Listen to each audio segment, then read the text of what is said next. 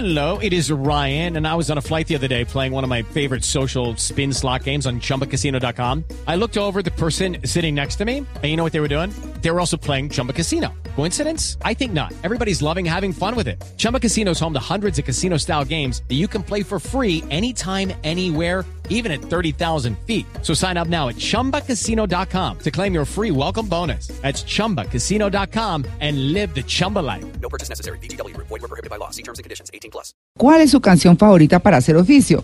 Pero realmente de lo que estamos hablando, bueno, esa es la forma divertida de que ustedes participen en el programa y nos cuenten un poquito de su vida a través de nuestras preguntas.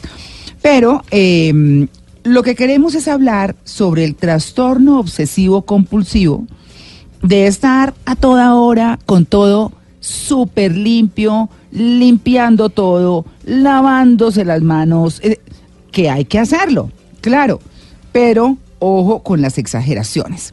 Así que hemos invitado al doctor Fabio Arevalo Rosero, que es médico cirujano e investigador permanente en áreas de la salud pública, el deporte, el urbanismo y desarrollo humano sostenible.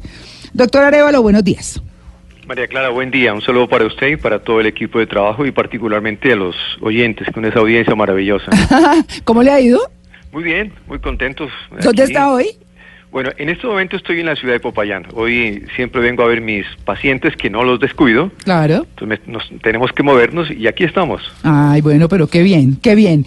Pues bueno, ¿qué hacemos con, con, mejor dicho, dónde empieza a ser compulsivo el tema de la limpieza? ¿En Esa qué momento? Exactamente, esa es la pregunta clave. Miren, el tema, el asunto es que primero, con respecto a los trastornos obsesivo-compulsivos, todos los seres humanos tenemos eh, alguno- algunos, algunos, algunos trastornos mentales, algunas alteraciones de la esfera mental, todos.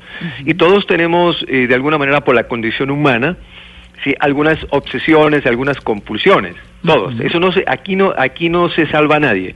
El problema está que cuando esto se radicaliza, cuando y estamos absolutamente convencidos que, te- que tiene que ser así, que de, de allí no podemos salirnos cuando hay una, una excesiva compulsión por el orden, por la limpieza extrema, por todo esto, pues allí ya viene a convertirse en un hecho patológico. Y en ese momento, obviamente que puede alterar su vida, puede alterar incluso su desempeño. Y hay que mirar bien de dónde viene esto. Generalmente estas cosas, este tipo de comportamientos ya extremos, radicalizados, vienen a veces de, de sus propios pensamientos que han evolucionado, ya sea por concepciones religiosas o por una educación familiar eh, un poquito desviada a veces, porque le dicen, mire, existen estas amenazas en, en su vida cuando es niño, cuando es joven, y debe afrontarlas y enfrentarlas. Incluso le hablan de incertidumbres, le hablan de que tiene que ser eh, eh, un ser humano perfeccionista, arrancan por allí.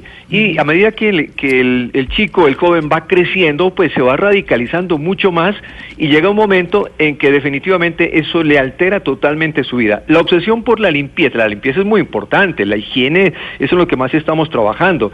Estamos en, acabamos de pasar el mes de octubre que hablamos del mes del lavado de manos e indicamos por qué y cómo se deben lavar las manos. Pero asimismo, tampoco podemos llegar a exageraciones. Llegar a la exageración pues significa de que todo debe, debe estar absolutamente aséptico. No hay nada aséptico. Y el ser humano también fisiológicamente está hecho para enfrentar una serie de gérmenes, de bacterias que muy bien las puede manejar. No significa eso que debamos eventualmente comer con las manos sucias después de salir del baño o después de contar dinero, por ejemplo, que es uno de los focos más contaminantes Uy, que existen. sí. Pero sí hay que tomar siempre unas medidas básicas, pero no llegar totalmente a los extremos, porque en ese momento se altera totalmente el comportamiento y más adelante va a haber problemas mucho más serios, mucho más graves. Eh, doctor, mm, hablando ya un- por el lado del, del- del campo psicológico, por decirlo así, yo tenía una novia cuya hermana a veces se metió en las rumbas, ni las berracas, Ay. y al otro día se levantaba a barrer. Y yo no soy psicólogo ni nada, pero yo no sé si eso está conectado como un, anoche hice cosas sucias y hoy tengo que barrer la casa. ¡Qué horror! Bueno, es- eso es interesante, eh, no lo dude, O sea, este tipo de cosas, uno hace, uno tiene unos mecanismos de compensación que no solamente son mentales, son fisiológicos. Y uno cuando hace algo, algo que aparentemente es indebido, trata de compensarlo, eh, como se dice, el que reza y, y el peca. que peca y reza empata. ¿sí? Entonces también ese tipo de comportamientos hay que verlos por allí. Es decir, uno trata de hacer siempre unas compensaciones. Pero hay, hay algo bien interesante lo que comentábamos. Todos tenemos compulsiones, no hay duda. Todos tenemos obsesiones, no la hay. ¿Dónde es el punto clave? El punto clave está en que la mayoría aceptamos a veces con cierta tolerancia que las tenemos y que tenemos que mejorar y esas cosas. A veces lo hacemos y a veces no lo hacemos. Pero la persona que ya está en un estado patológico no lo acepta. Es decir, que está absolutamente convencida que tiene que ser así y que tiene que ser el aseo extremo, que, el- que las manos tienen que lavárselas 20 veces al día, hasta que llega un momento en que, le- en que la pobre piel de las manos ya está arrugada, ya está desgastada y vienen unos problemas ya que son de orden de salud fisiológica, salud física. Esas personas que no aceptan, o sea, que están absolutamente convencidas que tienen que obrar así al extremo, son las que ya caen en un estado patológico y que ya eventualmente ameritarían un tratamiento especial. Bueno, también eh, cuando, eh, bueno, a mí me gusta mirar mucho los documentales en Netflix, ¿no? Y no recuerdo si es dentro de la serie de Rotten, que es una serie de documentales que hay muy interesantes sobre los alimentos, se habla entonces del tema del maní.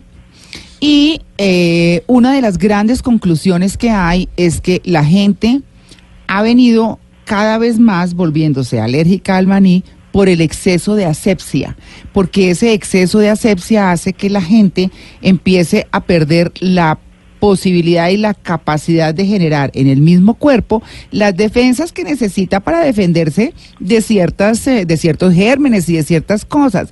Eso hasta dónde, es decir, ¿cuál es ese límite, doctor Arevalo, para decir, oiga, ya estoy exagerando, esto, esto ya no es? O, o hasta dónde, eh, si uno escucha a las mamás, dicen que con el primer hijo todo se pringa, todo se limpia, todo el mundo lejos, bañe de las manos para coger el niño. Ya con el tercer hijo, el perro limpia el chupo. Sí, ¿no? Eso, eso le oía yo a una gringa que me parecía simpaticísima. El perro limpia el chupo. perro le limpia y dice, sí, uno coge el chupo y se lo pone al perro, el perro lo chupa y chun, pa'l chino. Y chao. ¿No? Claro. Entonces, ¿hasta dónde tanta sepsia? ¿Cómo, cómo hacer ahí? No, aquí hay que, primero eso es absolutamente cierto lo que comentan con respecto a que cuando uno tiene unas condiciones de sepsia extrema con sus hijos desde muy pequeñitos, que los vuelve niños de niños casi que de cristal, de urna, pues obviamente que no van a poder de, tener la capacidad para desarrollar una serie de mecanismos eh, de defensa, mecanismos de acompañamiento propios, de orden fisiológico. Y si los tenemos en una urna de cristal, pues el niño con el primer contacto, ya de joven el primer contacto con alguna, algún alimento en particular, llámese maní u otros, incluso algunos cereales, pues puede desencadenar alergias y muchas, muchas más alergias. Pero también hay que tener en cuenta el que el componente alérgico es genético. Igual ocurre en el tema de los síndromes, comp- eh, síndromes compulsivos. Ah, sí. Hay un componente que es genético también. Hay, pers- hay familias, eh, familias eh, que tienen eh, por herencia un riesgo, por ejemplo, de esquizofrenia o de algún de, de ansiedad extrema y otra serie de cosas. Eso también hay que tenerlo en cuenta. Pero el, el asunto ese de tener un- una limpieza extrema, pues con los con los alimentos, una asepsia extrema, pues, tampoco es bueno. Hay que hay que tener un límite. Generalmente hay que tener cuidado con alimentos crudos, por ejemplo, con las verduras, hacer el lavado correspondiente. Mire, uno jamás va a lograr que una verdura, una fruta quede absolutamente limpia, no lo va a Mm, conseguir, por eso más que cierto, quiera. eso. Siempre va a haber unos, unos, unas pequeñas muestras de gérmenes que son tolerables para el organismo. Y recordemos que nuestro sistema digestivo está lleno, lleno de, de gérmenes que la mayoría son, son, no son patógenos. son Bueno, la flora bacteriana. La sí, la flora bacteriana que, que transforma, que ayuda, que se vuelve un catalizador y que ayuda en, el, en la digestión. Entonces, todo eso es necesario, pero si eh, llevamos una sepsia extrema, esa flora bacteriana va a desaparecer. Y si tomamos una leche, un alimento de estos que son un poquito de difícil digestión, va a generar unas grandes eh, eh, alergias. Ahí los cuidados que hay que tener son con los alimentos, básicamente los, todos los básicos, con los eh, alimentos crudos, con el lavado de manos, con eso, nada más, pero sin llegar totalmente a estos extremos donde uno cree que todo está eh, contaminado, donde hay una, uno cree tener- que debe tener una, eh, una responsabilidad excesiva, un perfeccionismo que en algunos casos se nos ha inculcado. Y a veces, como lo hablábamos, hay religiones que vuelven, que convierten a los seres humanos en seres que se eh, que tienen que volverse alienados frente a algunas situaciones. ¿no? Y con eso hay que tener cuidado con el, con la alienación. Bueno, eh, está interesantísimo el tema. Interesantísimo porque uno se encuentra con gente que hasta le hace que uno quitar los zapatos para entrar. A la casa, Sí, sí. que el tapete, que la cosa, no, me parece terrible, pero bueno. Pero bueno, eh, doctor Arevalo, yo le voy a, no voy a desaprovechar su presencia para preguntarle cuál es su canción favorita si usted hace oficio. Sí, no, claro, todos tenemos que hacer oficios y nos encanta. Y además que hay otra cosa, eso permite eh, desestresarse y cambiar de Mm. actividad. A mí me gustan mucho las canciones de Santana. Ah, Canciones de Santana. Bueno, y si venimos un poquito más adelante, Maná. Y un poquito más adelante, Zoé. No sé si el grupo mexicano Zoé. Zoé, Le- le, tremendos. cuento algo. Zoé tiene una de las mejores versiones del mayor clásico grabado en, en, espa- en habla hispana, que es Bésame Mucho. Es una Ah. canción hermosa, la de Zoé. Bueno, si usted, eh, María Clara... abraza el trapero, mejor dicho. Ay, sí, por ejemplo, Bésame Mucho me encanta, me encanta de los Panchos, pero me encanta de Zoé también. Ah, de los panchos, pero mire, yo le tengo la mía, se la presento. Bueno, Oiga, oiga. oiga, pero ya la veo, ¿no? Ah, claro. Está leyendo. Yo me paseo con la escoba. Sí, sí, sí. La pareja es escoba. Ajá.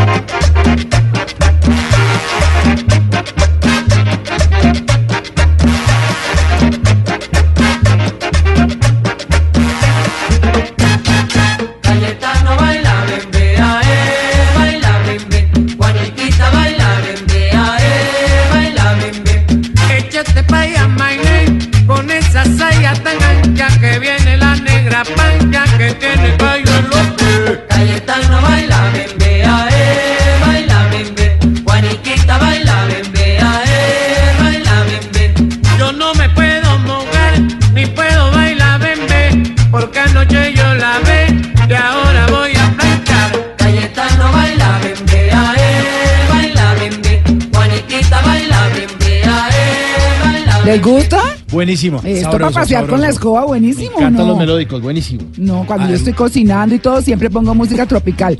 Esta pues es una de tantas. ¿Ah, sí? Ahí está cocinando. Sí, Ah, batiendo huevo. Ah, batiendo huevo. Ay, qué delicia. Bueno, vamos a seguir más adelante con este tema del exceso en la asepsia y demás. Ustedes síganos contando en arroba Blue Radio Co con el numeral en Blue Jeans. ¿Cuál es su canción favorita para hacer oficio? Los dejo un poquito con la mía.